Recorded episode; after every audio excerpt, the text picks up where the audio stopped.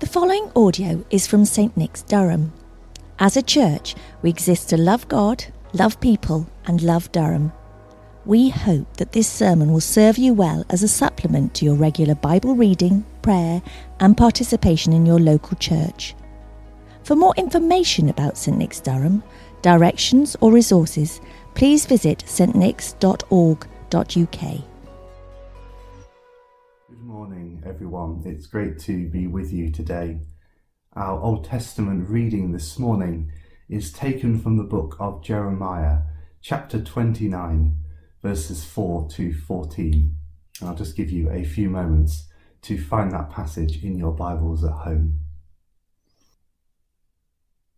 Thus says the Lord of hosts, the God of Israel, to all the exiles whom I have sent into exile from Jerusalem to Babylon.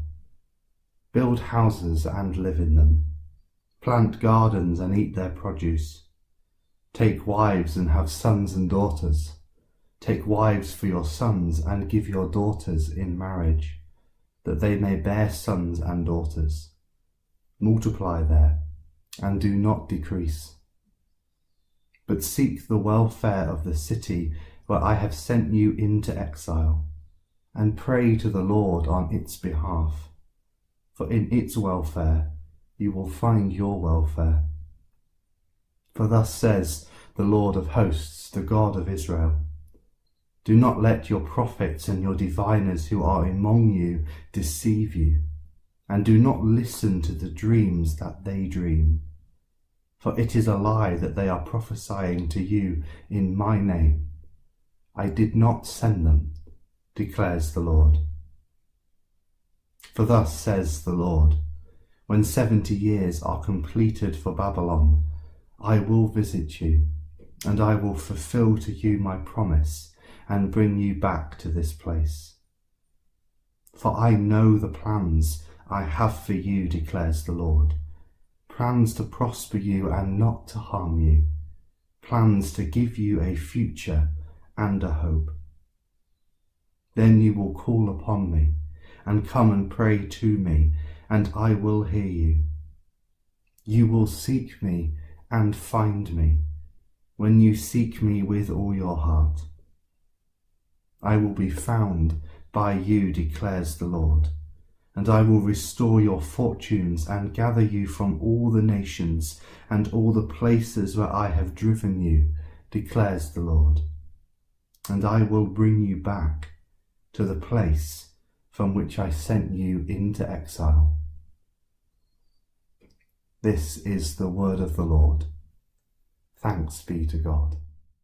The reading today is taken from Matthew 11, verse 16 to 19 and 25 to 30. To what can I compare this generation? They are like children sitting in the marketplaces and calling out to others. We played the pipe for you, and you did not dance. We sang a dirge, and you did not mourn. For John came neither eating nor drinking, and they say, He has a demon. The Son of Man came eating and drinking, and they say, Here is a glutton and a drunkard, a friend of tax collectors and sinners. But wisdom is proved right by her deeds. At that time Jesus said, I praise you, Father, Lord of heaven and earth, because you have hidden these things from the wise and learned, and revealed them to little children. Yes, Father, for this is what you were pleased to do. All things have been committed to me by my Father. No one knows the Son except the Father, and no one knows the Father except the Son, and those to whom the ch- Son chooses to reveal him. Come to me, all you who are weary and burdened, and I will give you a rest. Take my yoke upon you and learn from me, for I am gentle and humble in heart, and you will find rest for your souls. For my yoke is easy and my burden is light. This is the word of the Lord. Thanks be to God. Well, good morning. It's good to see you, wherever you may be joining us from. So, shall we pray? May the words of my mouth and the meditations of all our hearts be ever pleasing in your sight, our Lord and our God. Amen. If I had the ability and confidence to carry a tune, I would start this morning with a short rendition of the first four verses of Psalm 137. It's a psalm that entered popular culture in the early 70s, first by the Jamaican reggae group, the Melodians, and was subsequently covered in the late 70s by the group Boney M. By the rivers of Babylon, there we sat down, yea, where we wept when we remembered Zion. There on the poplars we hung our harps, for there our captors asked us for songs. Our tormentors demanded songs of joy. They said, Sing one of those songs of Zion. How shall we sing the Lord's song in a strange land?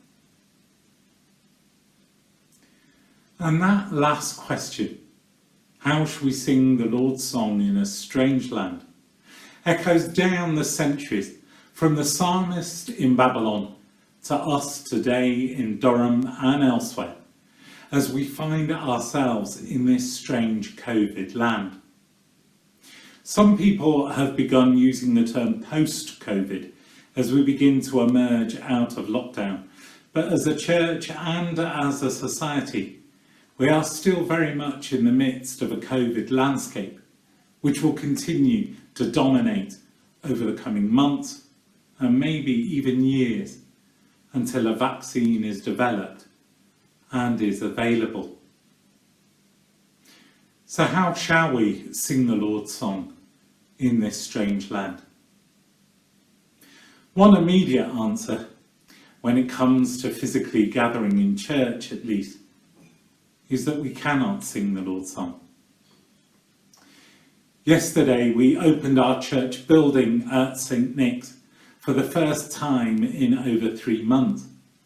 And just to put that into context, this is the first time that as a church stood on that spot in the centre of Durham, the first time in centuries, in hundreds of years, that our doors have been closed continually for such a period. The landscape remains unrecognisable and strange. It will be many more weeks yet before we are able to, ga- to gather together as a church on a Sunday, all of us. And even then, when we do gather, things will be different. It's likely face masks, certainly in our first few weeks, if not longer, will have to be worn. As one vicar said on the radio yesterday, reflecting on the opening of her church today, no, no, we won't be able to sing, but we may be able to hum. And in Canterbury Cathedral today, where the Archbishop, Archbishop Justin will preach, there'll be a said service of communion, where bread alone will be distributed and will be given out to those sat socially distanced in their seats by priests wearing face visors and gloves. This may be church, my friends, but it's not church as we know it. How shall we sing the Lord's song in this strange land? The questions faced by us today are in many ways distant echoes of the questions faced by those first exiles in Jerusalem in 587 BC when the Babylonian juggernaut of King Nebuchadnezzar conquered Jerusalem, destroying the temple and marched the survivors off to live hundreds of miles away in exile. And it's to those exiled people to whom the letter from the prophet Jeremiah is addressed as they consider their past, lament their present, and wonder about their future. In their wandering and lament, the people are faced with a myriad of voices. There are those who tell the people not to worry. Their exile will be short, soon they'll be able to return, and everything will be as it once was. And then there are other voices, those who say the exile will be permanent and to abandon any thought of return at all. And the word of the Lord, the word that we heard this morning, comes to the people with an assurance, an assurance that they will return, they shall return. But they will return in the Lord's time and not in theirs. And that in this time of exile, they should plan to flourish, to bless, to declare, even in the midst of exile, that the Lord God reigns. For I know the plans I have for you, declares the Lord plans to prosper you and not to harm, plans to give you a hope and a future. You will seek me and find me when you seek me with all your heart. I will be found and will bring you back from exile.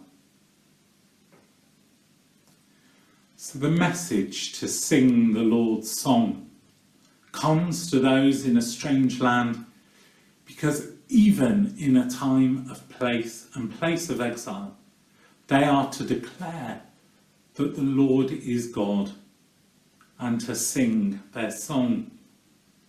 For he has not abandoned his people, he has not forsaken them. He will walk with them through their lament and exile, preparing them for their return to a city and temple which will need rebuilding.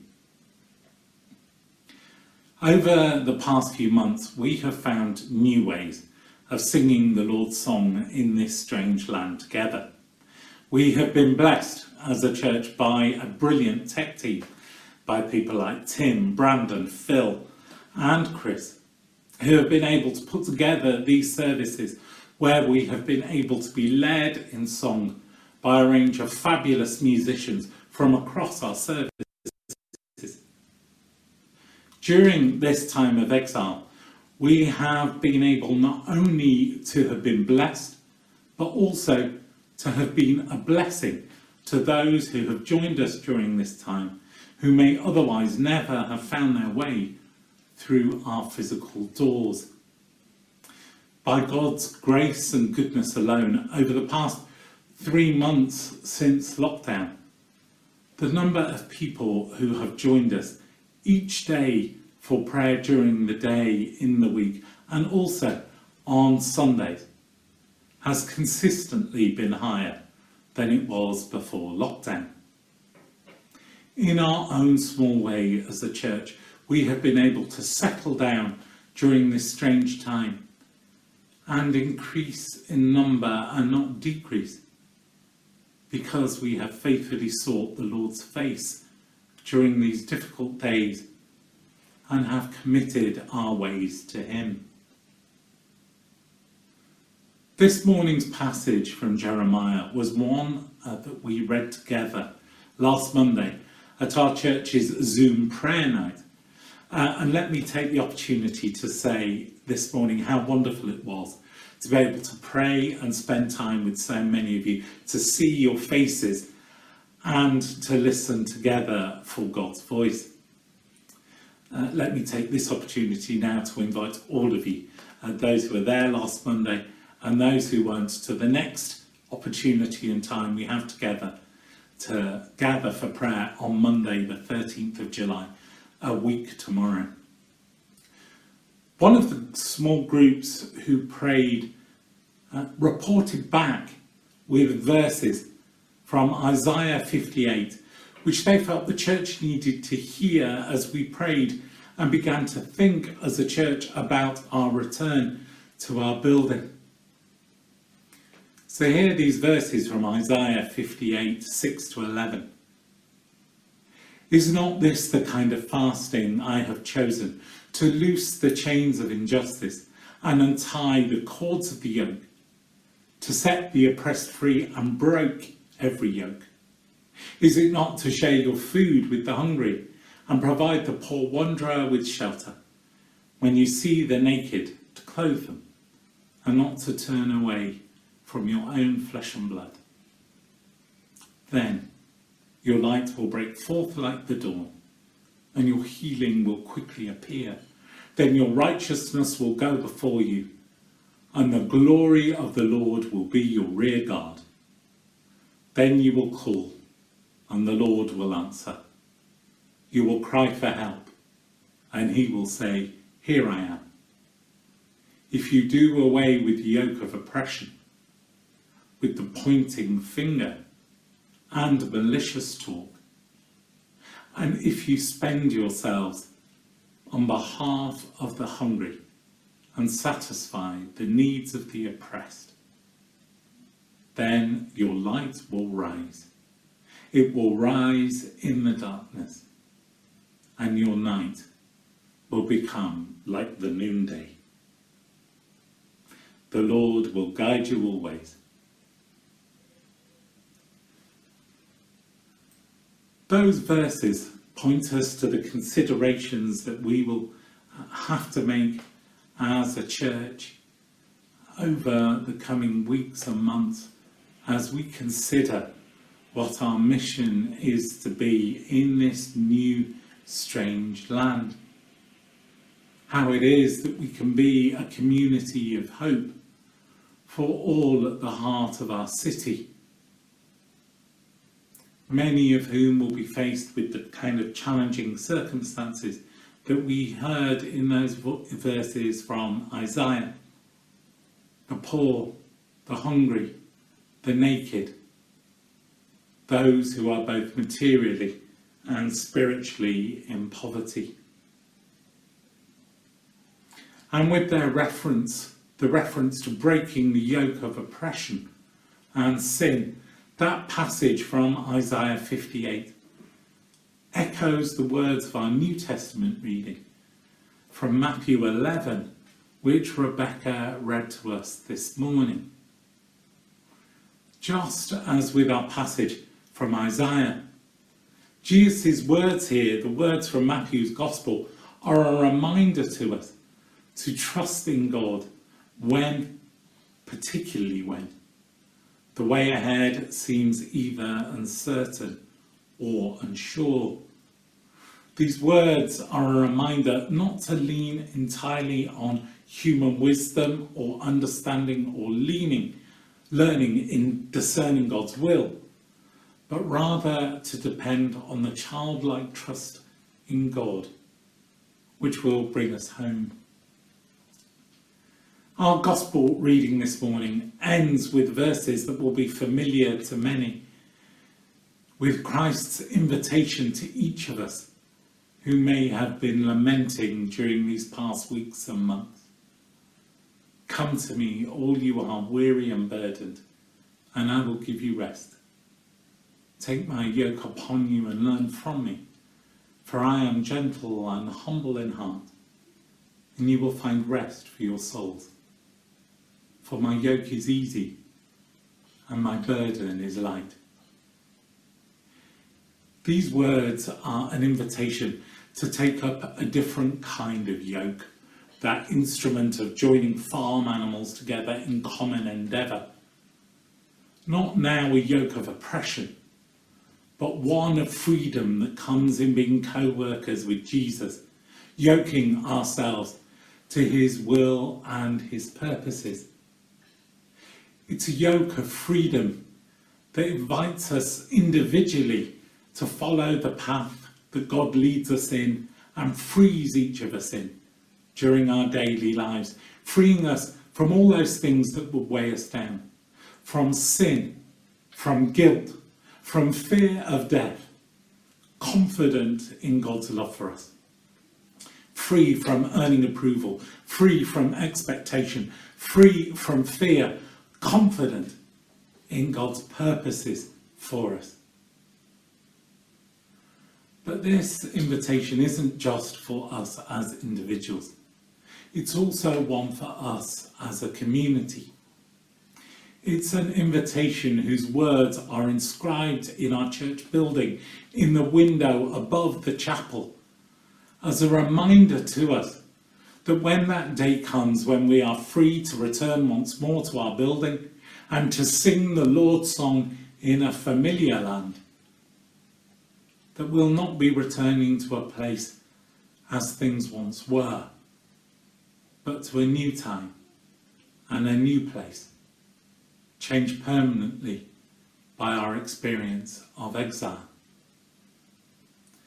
Just as with those Babylonian exiles, we live in the promise of God's guiding hand, leading us home, confident that He has plans to prosper us, to give us a hope and a future, so that we can be a community who shares God's love and His hope to a hurting world.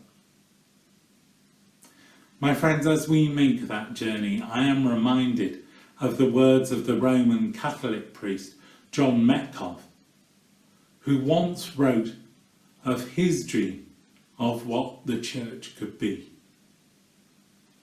He wrote, I dream of a church where love and people are more important than stone and steeple. I dream of a church with an open door where no one is privileged except the poor. I dream of a church with milk and honey will flow more freely than power and money. I dream of a church where young and old will be inspired to change their world. Amen. Thank you for listening to the St Nick's Durham podcast. If you would like to hear more sermons and teaching like this, then subscribe wherever you get your podcasts. For more information about St Nick's, visit our website at stnicks.org.uk.